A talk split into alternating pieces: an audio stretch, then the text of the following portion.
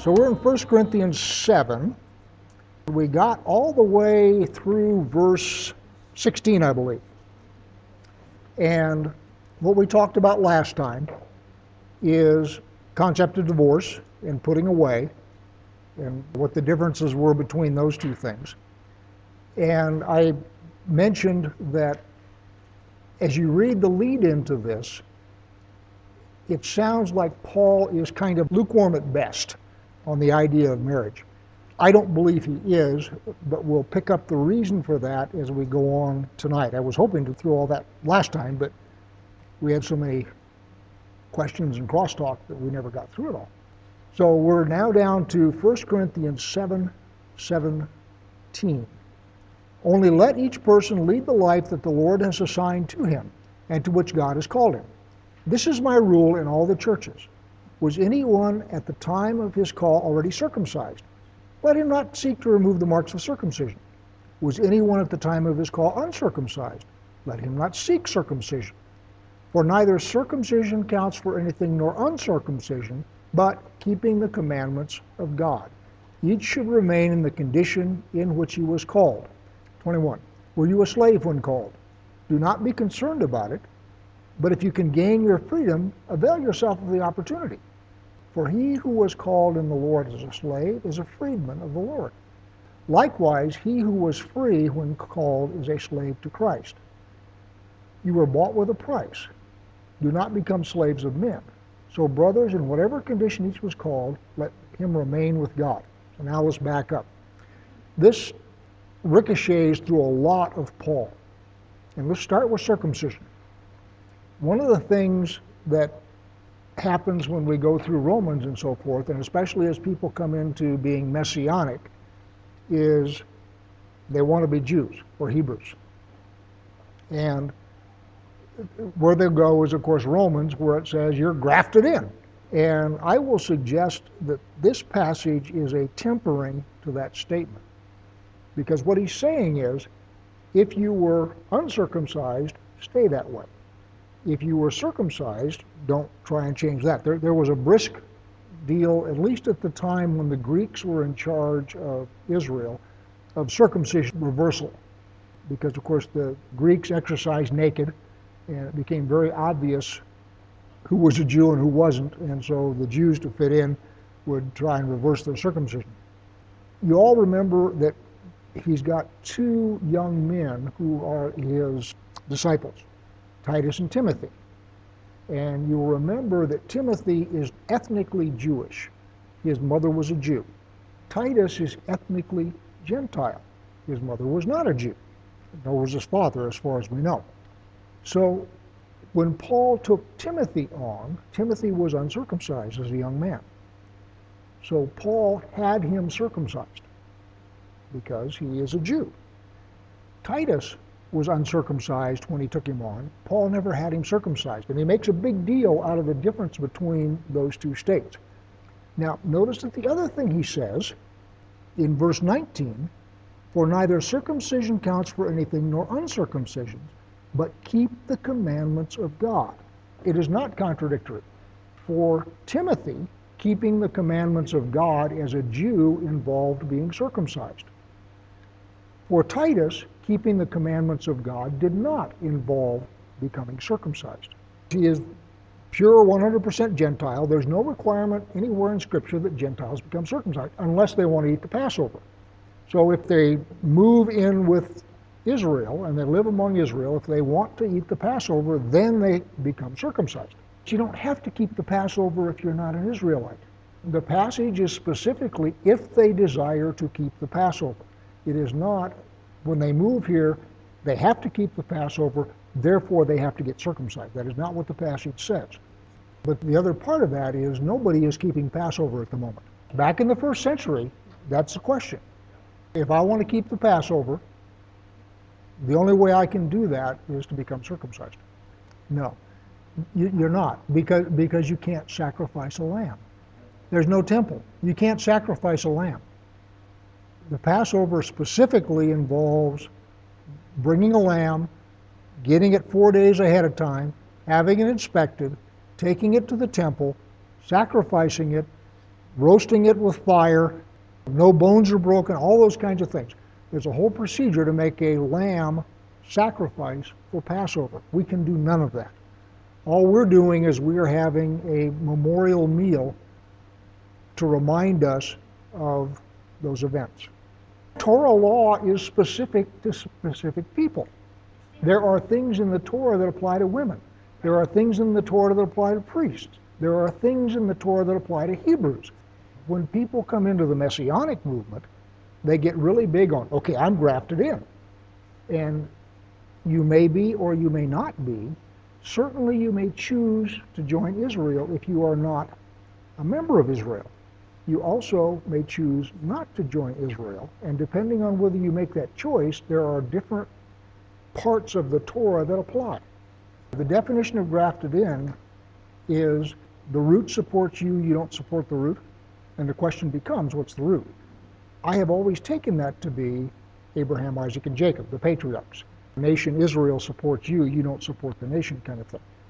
Now, Romans, remember, is written to four groups of people.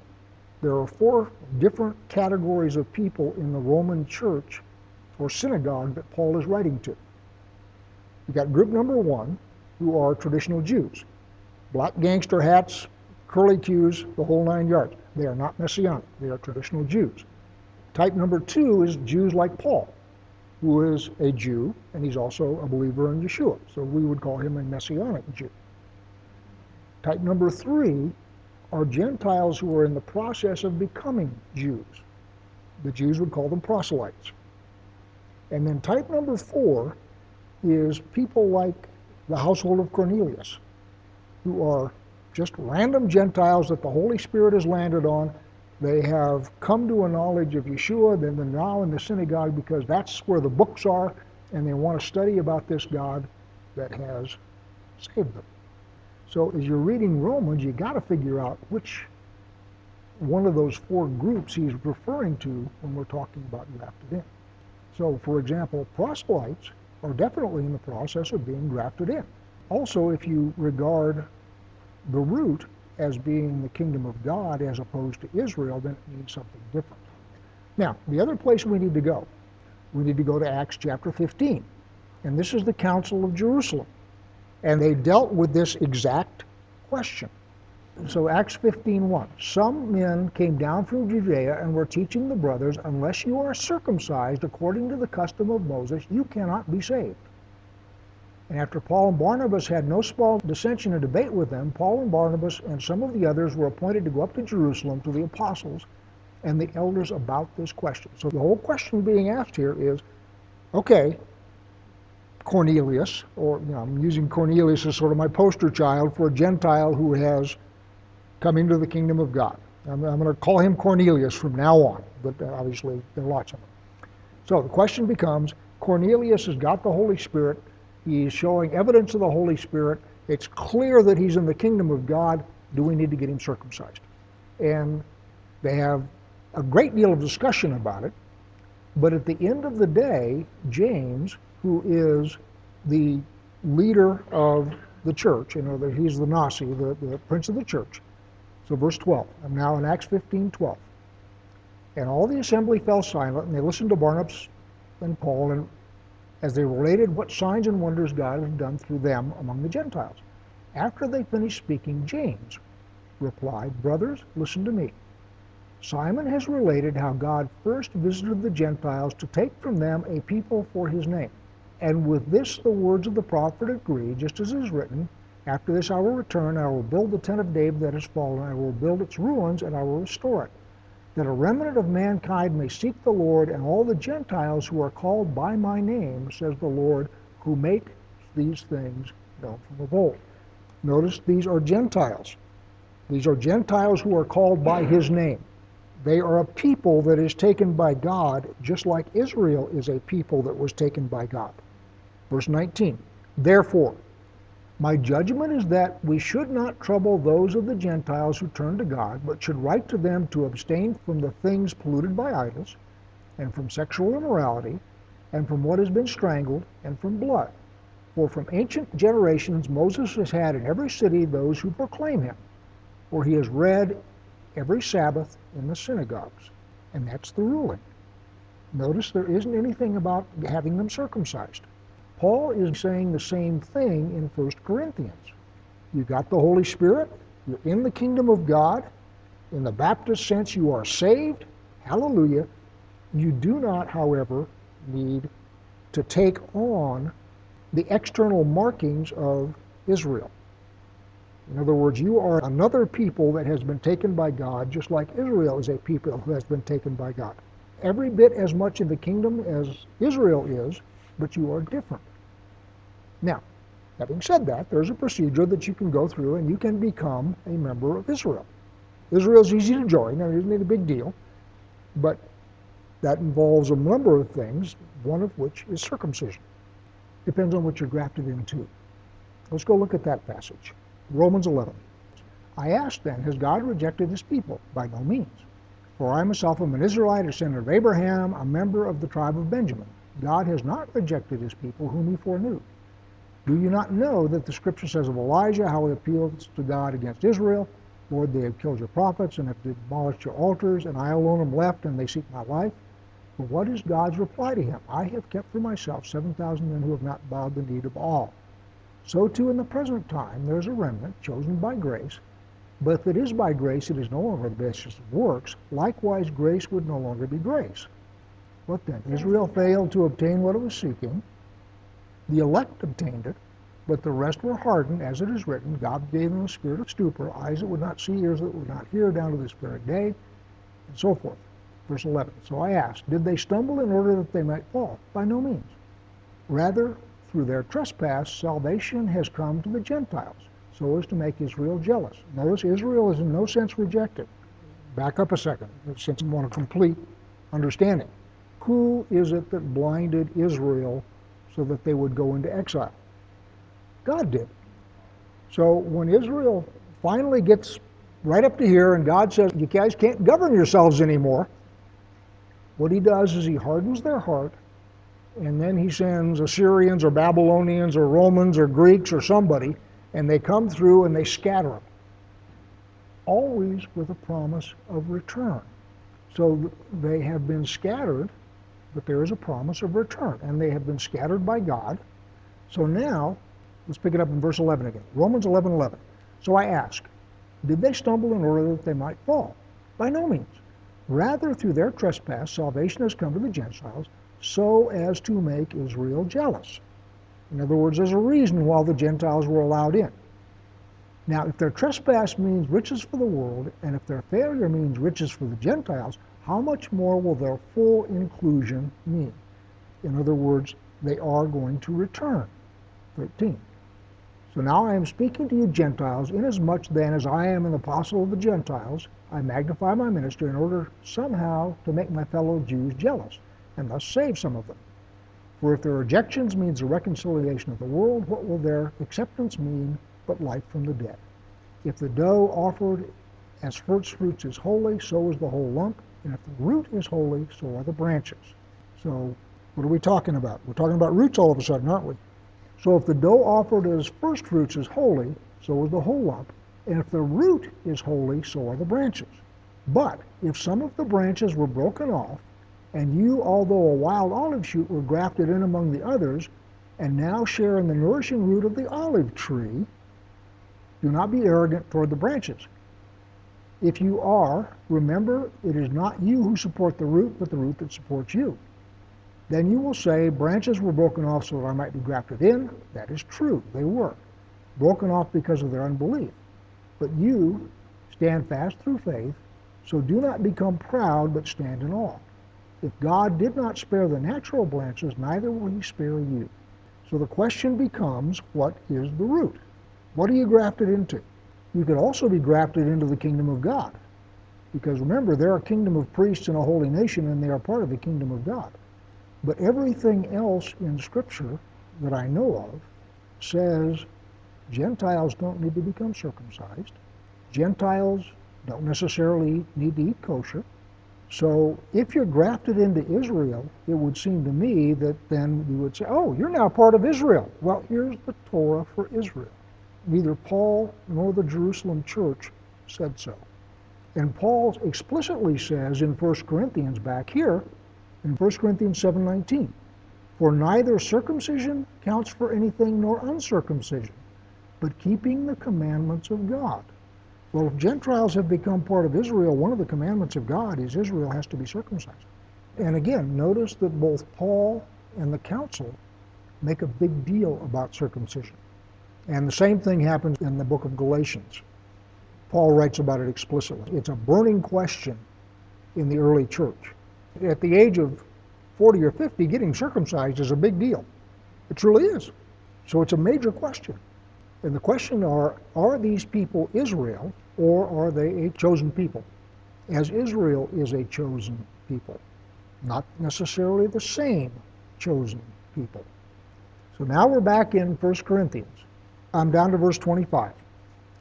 Now concerning the betrothed, I have no command from the Lord, but I give my judgment as one who by the Lord's mercy is trustworthy.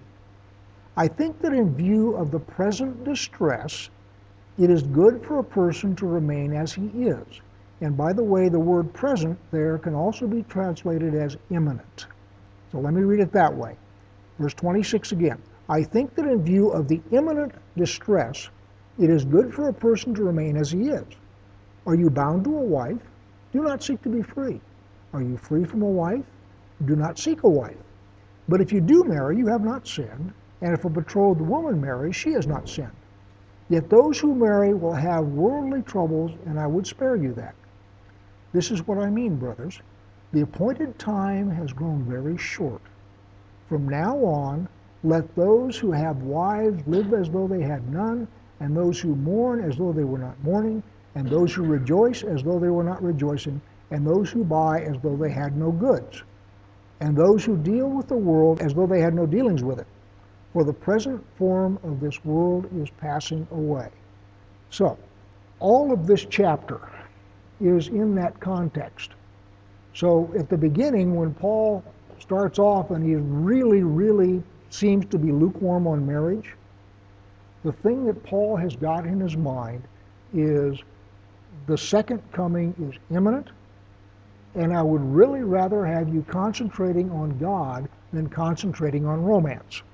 And he says, in view of the imminent distress, which is to say, things are going to start happening really quickly now. So this is not the right time to be starting a family. This is not the right time to be making big changes. Get yourself prepared for the second coming of Christ because it's imminent. That's his attitude. Very much the opposite of what Jeremiah told them when they got sent to Babylon. So I do not take it as being the case that Paul is in any way hostile to marriage.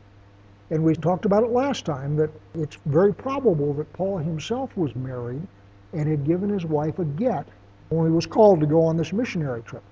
So, in that sense, he is not married. And what he's thinking is Yeshua could come back at any time, and what you want to be doing is concentrating on being prepared for when he returns and not be concentrated on family affairs and all that kind of stuff because that will distract you. I'm in 1 Corinthians 7:32.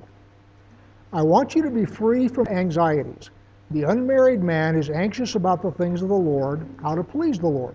But the married man is anxious about worldly things, how to please his wife. And his interests are divided. And the unmarried or betrothed woman is anxious about the things of the Lord, how to be holy in body and in spirit. But the married woman is anxious about worldly things, how to please her husband. I say this for your own benefit, not to lay any restraint upon you, but to promote good order and to secure your undivided devotion to the Lord. This is in response to a question. He's answering questions that they have given him from a letter that we do not have. So, as he has said before, he is expecting what we call the Great Tribulation. And what he's saying is the Great Tribulation is not a good place to start a family because your loyalties will be divided. That's all he's saying. Verse 36 If anyone thinks that he is not behaving properly toward his betrothed, if his passions are strong, and it has to be, let him do as he wishes. Let him marry. It is no sin. Verse 37. But whoever is firmly established in his heart, being under no necessity, but having his desire under control, and is determined in his heart to keep her as his betrothed, he will do well. 38. So then he who marries his betrothed does well, and he who refrains from marriage will do even better. A wife is bound to her husband as long as he lives, but if her husband dies, she is free to be married to whom she wishes, only in the Lord. Yet in my judgment, she is happier if she remains as she is, and I think that I too have the Spirit of God. So my impression of the whole thing is God designed you to marry. God designed you to desire one another. Things are going to get really bad really soon. So if you are not bound together with a husband or wife, better to stay that way. But if the passions that God built into you are too strong, better that you get married rather than live in sin. All of this is not God's commandment, it's Paul's opinion. And it's been 2,000 years now, and we're still waiting. And if everybody followed Paul's advice to the letter, the church would have died out. One other thought. You remember, I think we talked about this last time, but if we didn't, we'll talk about it now. What did God say through Moses to Israel before giving the Ten Commandments? Don't come together as man and woman. And they were three days getting ready, and during that time they stayed separate. So if Paul is of the opinion that things are going to happen very quickly, and he says, if you're separate, stay that way, because if you don't, then your attentions are going to be divided, just like they would be divided at the foot of the mountain if you're cohabiting the night before. Back at the beginning of this, he says, if you are married, don't keep yourselves apart, except perhaps for a short time for prayer and devotion, but then come back together. So he's not talking in terms of lifelong celibacy here. I think it's all in the context of it's about to get serious here, and this isn't a good time to be starting anything new.